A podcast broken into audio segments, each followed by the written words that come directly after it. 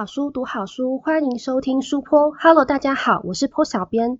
从今天起，POPO原创制作的书POPO Podcast 节目将会定期为大家朗读故事，介绍POPO原创镇上的好作品，借由声音进入或浪漫或奇幻的创作世界。去年十二月，POPO便曾邀请了四位人气美女作家，亲自朗读了他们的作品，有校园爱情、现代奇幻，还有G L百合小说。有兴趣的听众朋友也可以点击书POPO的节目列表聆听。今天要为大家读的书是刚在二月二十五日出版的POPO小说《末下安然》，作者是夏洛细。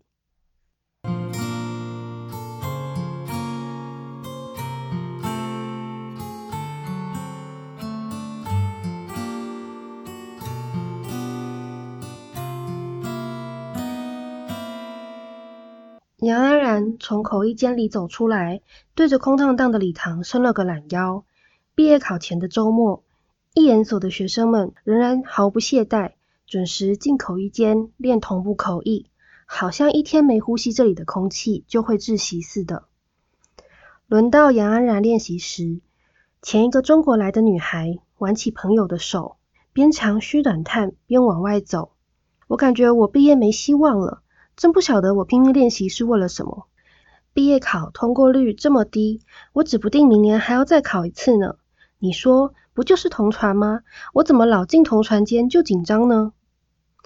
在中国，同步口译叫同声传译，口译间叫同传间。杨安然初次听见这个名词时浑身不自在，日子一久居然也习惯了，还觉得有股神气的味道。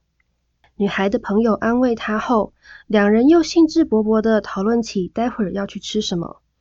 杨安然有些羡慕，但自己行程紧凑，练习结束还要赶去打工，通常都是随意买点东西带到办公室里，边吃边工作。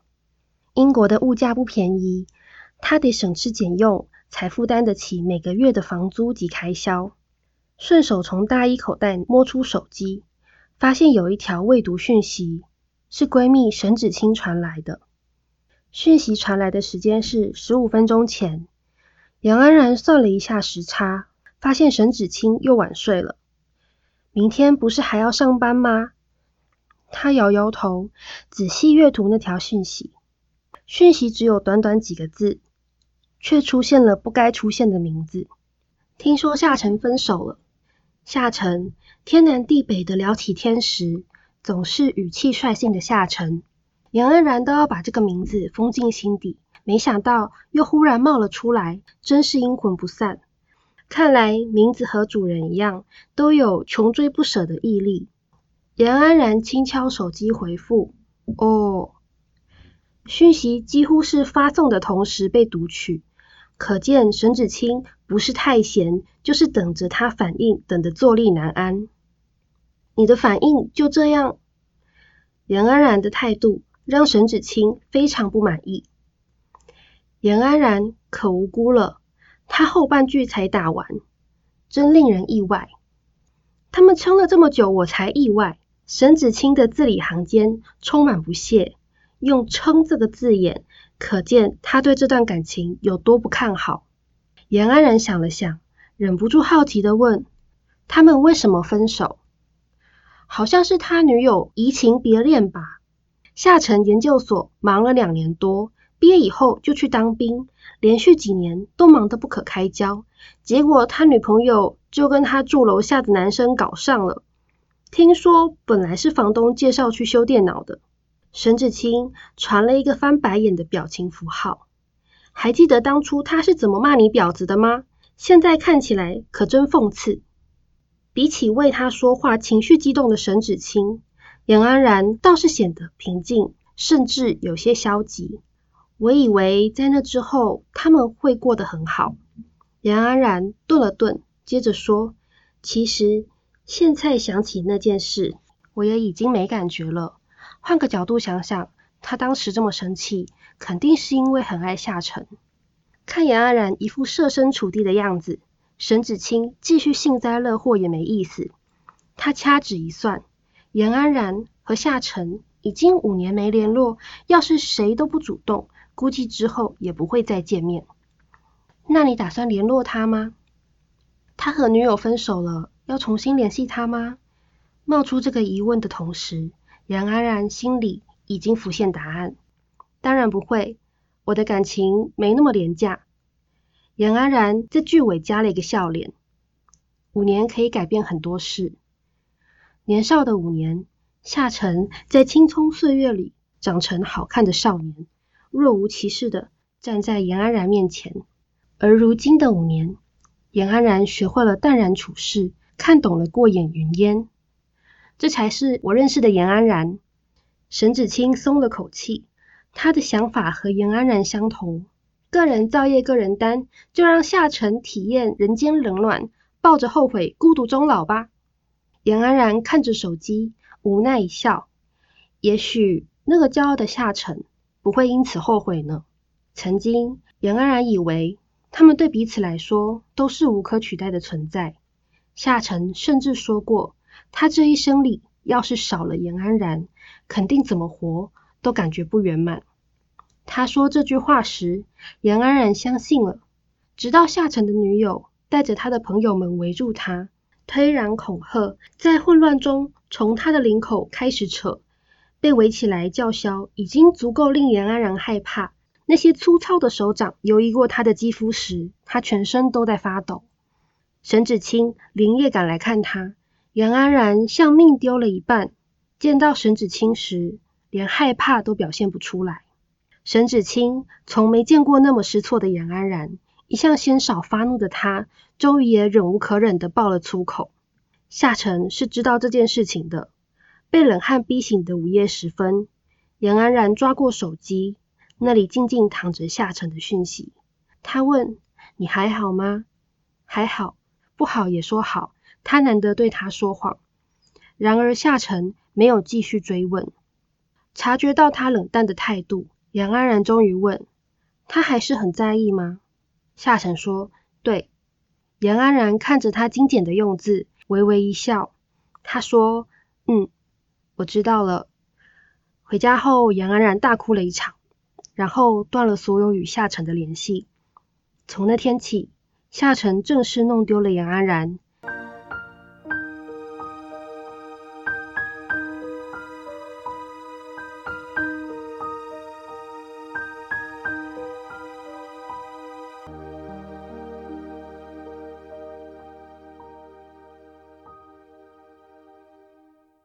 杨安然第一次遇见夏晨是在小学一年级的教室里。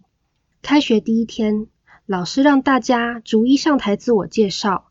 内向的杨安然几乎是全程颤抖着在座位上等待，又颤抖着走上台，面对台下陌生的目光，用细如蚊蝇的声音说，我叫杨安然，然后一溜烟窜回座位。因为太紧张，他除了担心自己以外，根本没心思听其他同学的介绍。第一次考试，严安然拿了第二名，他喜滋滋的回家细数拿了几个一百分。按爷爷说的，他每考一个一百分，就能拿一百元零用钱。第一名是谁，他觉得不重要，也不清楚每个同学的名字和成绩，反正他拿零用钱拿得开心就好。但夏晨记住了他，记得有个长得挺可爱的女生，成绩不错，不过差了他一点。那个女生平时待在位置上，不常说话，只跟叫璇璇的女孩玩。夏晨跟璇璇可熟了，他们放学时都走同一条路回家的。于是小学二年级的某天，璇璇对杨安然说，夏晨他也想跟你玩。夏晨是谁？杨安然一脸疑惑。被带到夏晨面前时，杨安然甚至对这个男生一点印象也没有，只见他在他们面前扭来扭去，像是想说说什么，又拼命的呵呵笑，真是奇怪。他就是夏晨。璇璇指着男生。这是夏晨第一次和杨安然说话，他用奇怪的样子隐藏自己紧张的情绪，扭捏了半天才挤出一句，对啊，我是夏晨，说完就跑走了。严安然看着他的背影，觉得这个叫夏晨的人一点交朋友的诚意也没有。后来夏晨研究出一种和严安然变熟的方法，那就是欺负他。小男生吸引小女生用的方法亘古不变，因为简单有趣，更重要的是非常有效。因此也安然渐渐发现，下课时他和璇璇玩到一半，经常被飞来的东西打中，回头看才知道是夏晨故意拿东西丢他，还冲着他咧嘴笑。杨安然刚开始只是将东西丢回去，只问几声干嘛便作罢，没想到被打中几次以后，他竟然有种和夏晨熟悉起来的感觉。于是某天他捡起东西就追上去要打夏晨，夏晨看他追过来，笑得更开怀，拔腿就跑，跑得跟风一样快。久而久之，要是夏晨有一天不欺负严安然，严安然还会觉得心里空落落的，心想他是不是跟别人好上了。两人逐渐混熟后，严安然发现夏晨懂得很多，在他还因自己拿了几个一百分沾沾自喜时，夏晨就能跟他解释作用力及反作用力了。七岁的严安然第一次听到七岁的夏晨说出物理原理时，吓得目瞪口呆。夏晨自顾自地说完后，看他一脸茫然，便用一种老成的语气说，你以后就会懂了。事实证明，十七岁的严安然依然不懂，而十七岁的夏晨解释完题目后，看着他依旧茫然的脸，用不敢置信的语气说，这很基础诶、欸、小姐。考试结束的铃声响起，杨安然从考场走出来时，被同班的何晴叫住。考得怎么样啊？有信心毕业吗？何晴是个作风豪迈的女孩，说话直来直往，爱憎分明。杨安然喜欢她的个性，不敢说有多大的自信，但还行吧。杨安然叹气，希望我是那个幸运的其中一个，我一点都不想要一年后再飞来一次。何晴睨了她一眼，没良心的女人就不想回来英国看看我吗？杨安然被他逗笑了，我房租还欠着呢，我会顺道回来给你还债的。杨安然刚到英国时，因为钱不够，找不到他负担得起的房子。当时是何晴拜托自己的房东，将还没出租的房间借给杨安然住，还再三保证杨安然找到房子就搬走，房东奶奶才答应。没想到生活规律又会时不时帮忙跑腿的杨安然，很得房东奶奶的喜爱，便破例让她住到现在。对了，你认识读国际政治的安德鲁吧？何晴露出一抹意味深长的微笑，他问你回国之前愿不愿意和他约会。杨安然抓着背包的手不自觉地握紧，我没时间。喂，都要回国了，还不给人家机会？何晴架了他一拐子。我之前就清楚和他说过，不想发展出那种关系了。杨安然无奈，让他别再传讯息给我，居然还有口信。牵线失败的何晴不满的啧舌，你真是身在福中不知福，人生能有几次这种机会啊？谁会这么有心，告白失败了还锲而不舍，诚心问你能不能跟他约会？闻言，杨安然愣在原地，告白失败还锲而不舍的人，当然有。小学三年级从兴奋班后的杨安然已经做好了十足准备，准备好交朋友，和新老师相处愉快，在新班级拿到好成绩。可惜夏晨永远不让他有好日子过。在某次社团活动上，夏晨的死党碰到杨安然，他告诉夏晨自己和杨安然同个社团，夏晨便要他带口信给他。喂，杨安然。杨安然回过头望向面前的小男孩，夏晨问你要不要跟他约会。杨安然听傻了，我为什么要跟他约会啊？他没好气的反问，求求你答应他啦，他说如果你不答应，以后作业就不借我抄欸。这下杨安然真的无语了，男生间的友情难道是拿来这么用的？你回答要或不要就好。男孩逼问，杨安然吞了吞口水，觉得答应不太对，不答应又会害到男孩，好像也不好。快回答啦！哎。他俩毕竟是死党，夏晨不会真的这么薄情吧？杨安然在脑中说服自己后，果断回答不要。后来那个男孩下场如何，杨安然不知道，但大学时男孩碰巧和杨安然的高中同学成了室友，他说起这两人时一脸委屈，因为杨安然，我从小就知道兄弟间的感情有多脆弱。某个还有联系的大学同学知道杨安然要回国，帮他介绍了一间正在出租的新公寓。据说欧主是那位同学的某个富二代朋友，因为有好友牵线，对方以比行情低许多的价格租给他。杨安然回国后第一个见的人是国中至今的闺蜜沈芷清。当年还有点婴儿肥，样貌可爱的沈芷清，如今已经是身穿时尚套装，挂着组长头衔的上班族了。你都接了些什么案子啊？沈芷清知道杨安然是自由译者，回国前已经接到了几份委托。第一个案子是行销口译，有间公司的外国客户要来拜访，我负责介绍翻译和参观著名景点时的口译。杨安然拿出随身携带的行事历，看着上面的注记回答。就形式来说，这个案子其实还算轻松，第二个案子才是真正有挑战性的。沈芷清被勾起了兴致，也是口译吗？嗯，是会议口译。杨安然愁着脸说，总共有四次会议，至少有一整个月都要频繁进出那间公司。有另一个 S 大一研所毕业，已经有几年从业资历的学长会和我搭档。既然有学长帮忙，你还担心什么？因为科技公司的领域我不熟悉。杨安然苦笑，要不是急着赚钱，缴房租还贷款，我也不会硬接下这个案子。相较于杨安然的不安，沈芷清则一派轻松地说，安啦，我相信你在英国已经练就了一身铜墙铁壁，没有什么好怕的。杨安然失笑，不然还能怎么办呢？毕竟糊口要紧。对了，我们公司这次合作派来的公关，居然是我们都认识的人。沈芷清把身体向杨安然靠了靠，那个公关是周小涵。听见这个名字，杨安然有一瞬的失神，是好久没有出现的名字，要是沈芷清不提，他都快淡忘这个人了。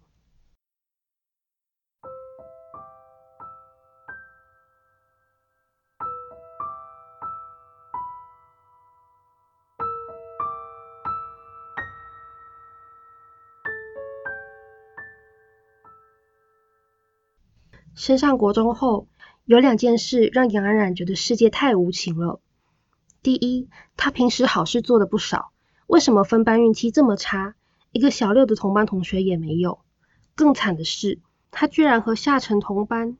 杨安然怕生，分班名单公布时，心惊胆跳的想看看有没有认识的人，以后好互相照应。没想到只有一个认识的人就算了，居然还是夏晨。那天晚上，杨安然辗转反侧，担心夏晨又会把他的国中生活搅得一团乱。开学第一天，依旧有老套的自我介绍，因为大家都来自不同的小学。班导师特地加入一个自以为有趣的环节，要每个人说说班上有没有认识的人。杨安然听到时，心都凉了半截，因为照着号码上台，男生介绍完后才换女生，杨安然在台下打哆嗦。不安的猜想夏晨有没有在名单上看见他的名字。这时刚好换夏晨上台，杨安然也在此时发现了世界如此无情的第二件事。他是夏晨吗？那个头发墨黑，额头盖着薄薄刘海，眼睛小而深沉的淡漠男生，竟然是以前和他笑闹追打，脸上偶尔挂着鼻涕的调皮男孩吗？从他们认识到重逢，横跨了五年。虽然分班后，夏晨曾经想方设法骚扰他，但杨安然躲得出神入化，因此分班的这几年，杨安然没见过他几次。不就是短短几年吗？他不觉得自己有什么变化，但夏晨为什么突然变得这么……台下几个自我介绍完的男生纷纷开始起哄：“哦，帅哥，帅哥哦，班草哎，是班草哦！”全班哄堂大笑。杨安然发现不少女生边笑边偷看台上的夏晨，眼神充满好奇。夏晨面无表情，头低低的看着讲桌，语气冷淡：“我叫夏晨。”四周又传来笑闹声：“哦，好酷哦！”都安静安静！班导师笑着喊了声：“班上有没有认识的小学同学啊？”台下的杨安然瞬间寒毛直竖。处于众人目光焦点的夏晨看着老师，淡淡的说：“没有。”他说没有。接着夏晨就在一片掌声中下台，经过杨安然身边时，他看也没看他。难道他忘记他了吗？他们这几年毕竟很少见到彼此，忘了他也不无可能。杨安然这才安心，他带着这样的心情上台自我介绍。内向的他本来应该要很紧张的，但与被下沉认出相比，自我介绍似乎不算什么了。班导师问起有没有认识的人时，他同样面不改色地说：“没有。”国一上学期在一片祥和中度过。学期间，夏晨只和杨安然说过一次话，那是打扫时间，大家闹哄哄的分散在各个扫区。杨安然负责擦扫具柜旁边的窗户，他把报纸折成正方形，努力想让白蒙蒙的玻璃透出对面石灰色教学楼的错影。扫地的同学经过他身边，带起一片尘埃。杨安然在尘埃里眨眼睛，眨出白日喧嚣里的宁静。天光之下，无数微小的晨星游离成灰色的隐喻。夏晨向着光走到扫具柜前，扫具柜里只剩下一把扫把，一个本机，歪歪扭扭的倒在里面。夏晨于是看向已经变成路障的桌椅，出声喊道：“喂！”杨安然闻声回头，他逆着光，被午后光线模糊了轮廓。他看见夏晨指向地板上的扫把，扫把握柄是朝向他倒的。“可以帮我拿一下那个吗？”他面无表情地说。杨安然整个人僵在原地，一方面是他还没有做好跟夏晨说话的准备，一方面是他穿着校裙，不知道该用什么姿势蹲下去。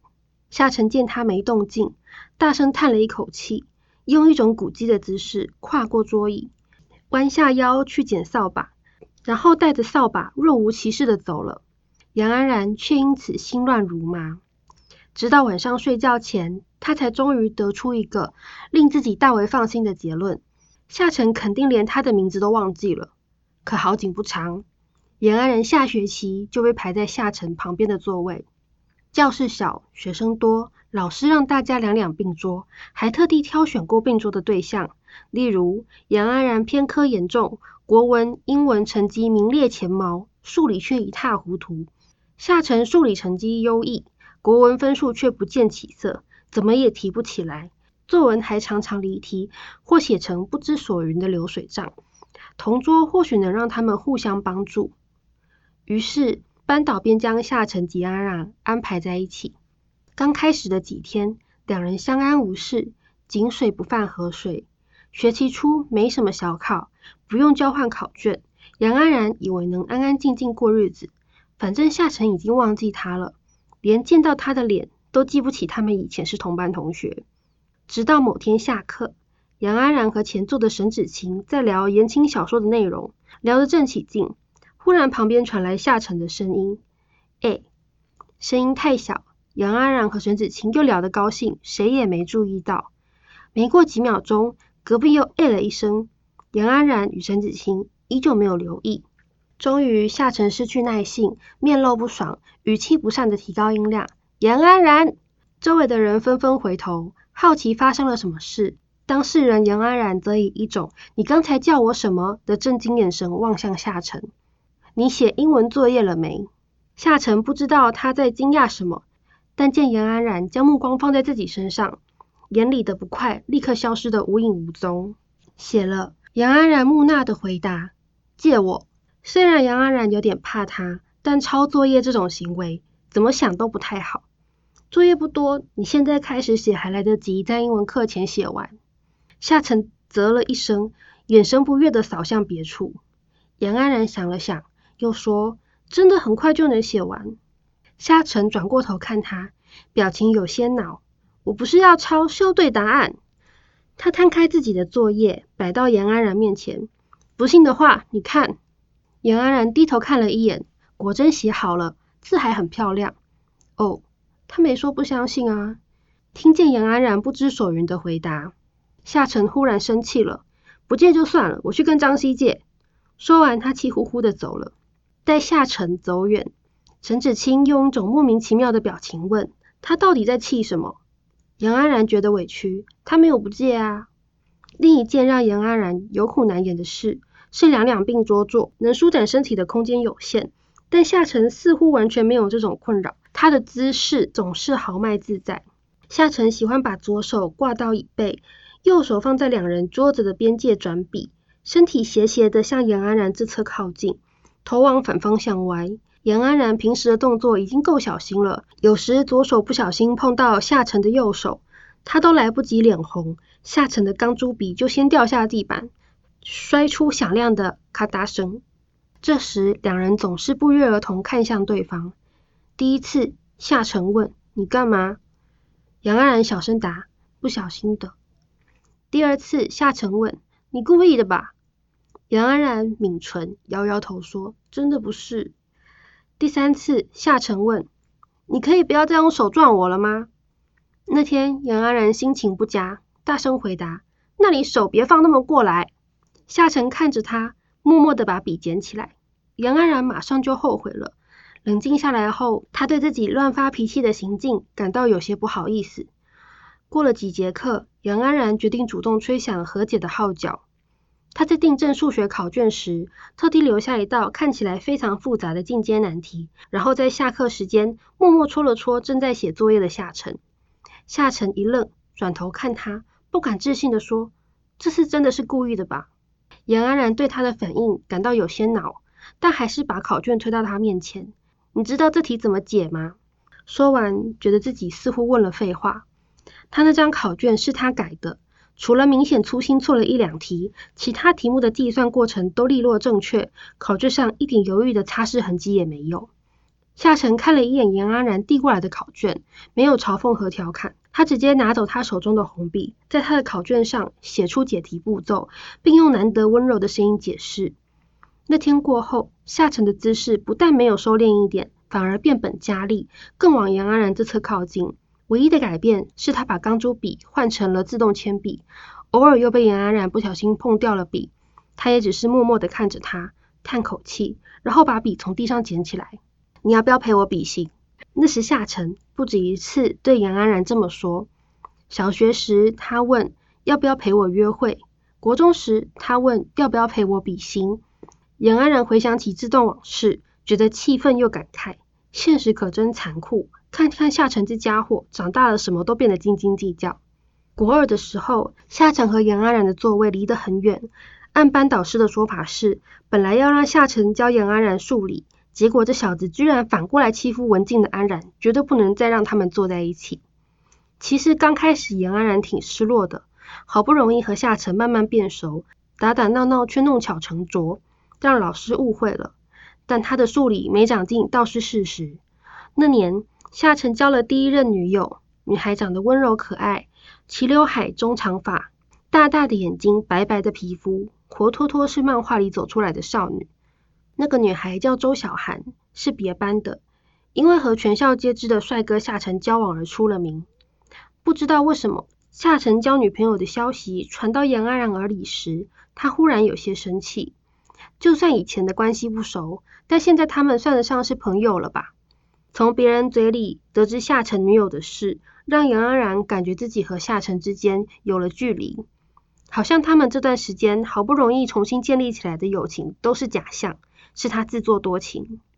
班导师将成绩同样不错，个性剽悍的沈子清和夏承排在一起坐，而被排在杨安然身边的则是夏承的好朋友陆子长，一个理化不错，数学却很差，英文和社会科很优秀，国文却很糟糕的畸形偏科人士。老师交付给杨安然的重责大任就是把陆子长的国文成绩拉起来，陆子长则是负责补救杨安然的理化。没把安然的理科成绩拉高，你就别想要有好日子过。班导师半打趣半威胁的对陆子长说。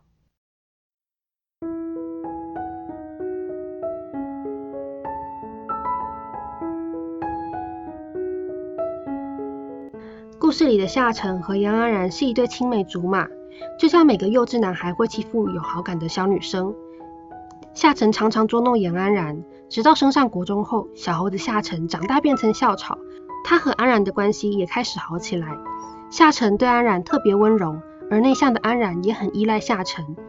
两人即使考上了不同的高中后，依然天天保持联系。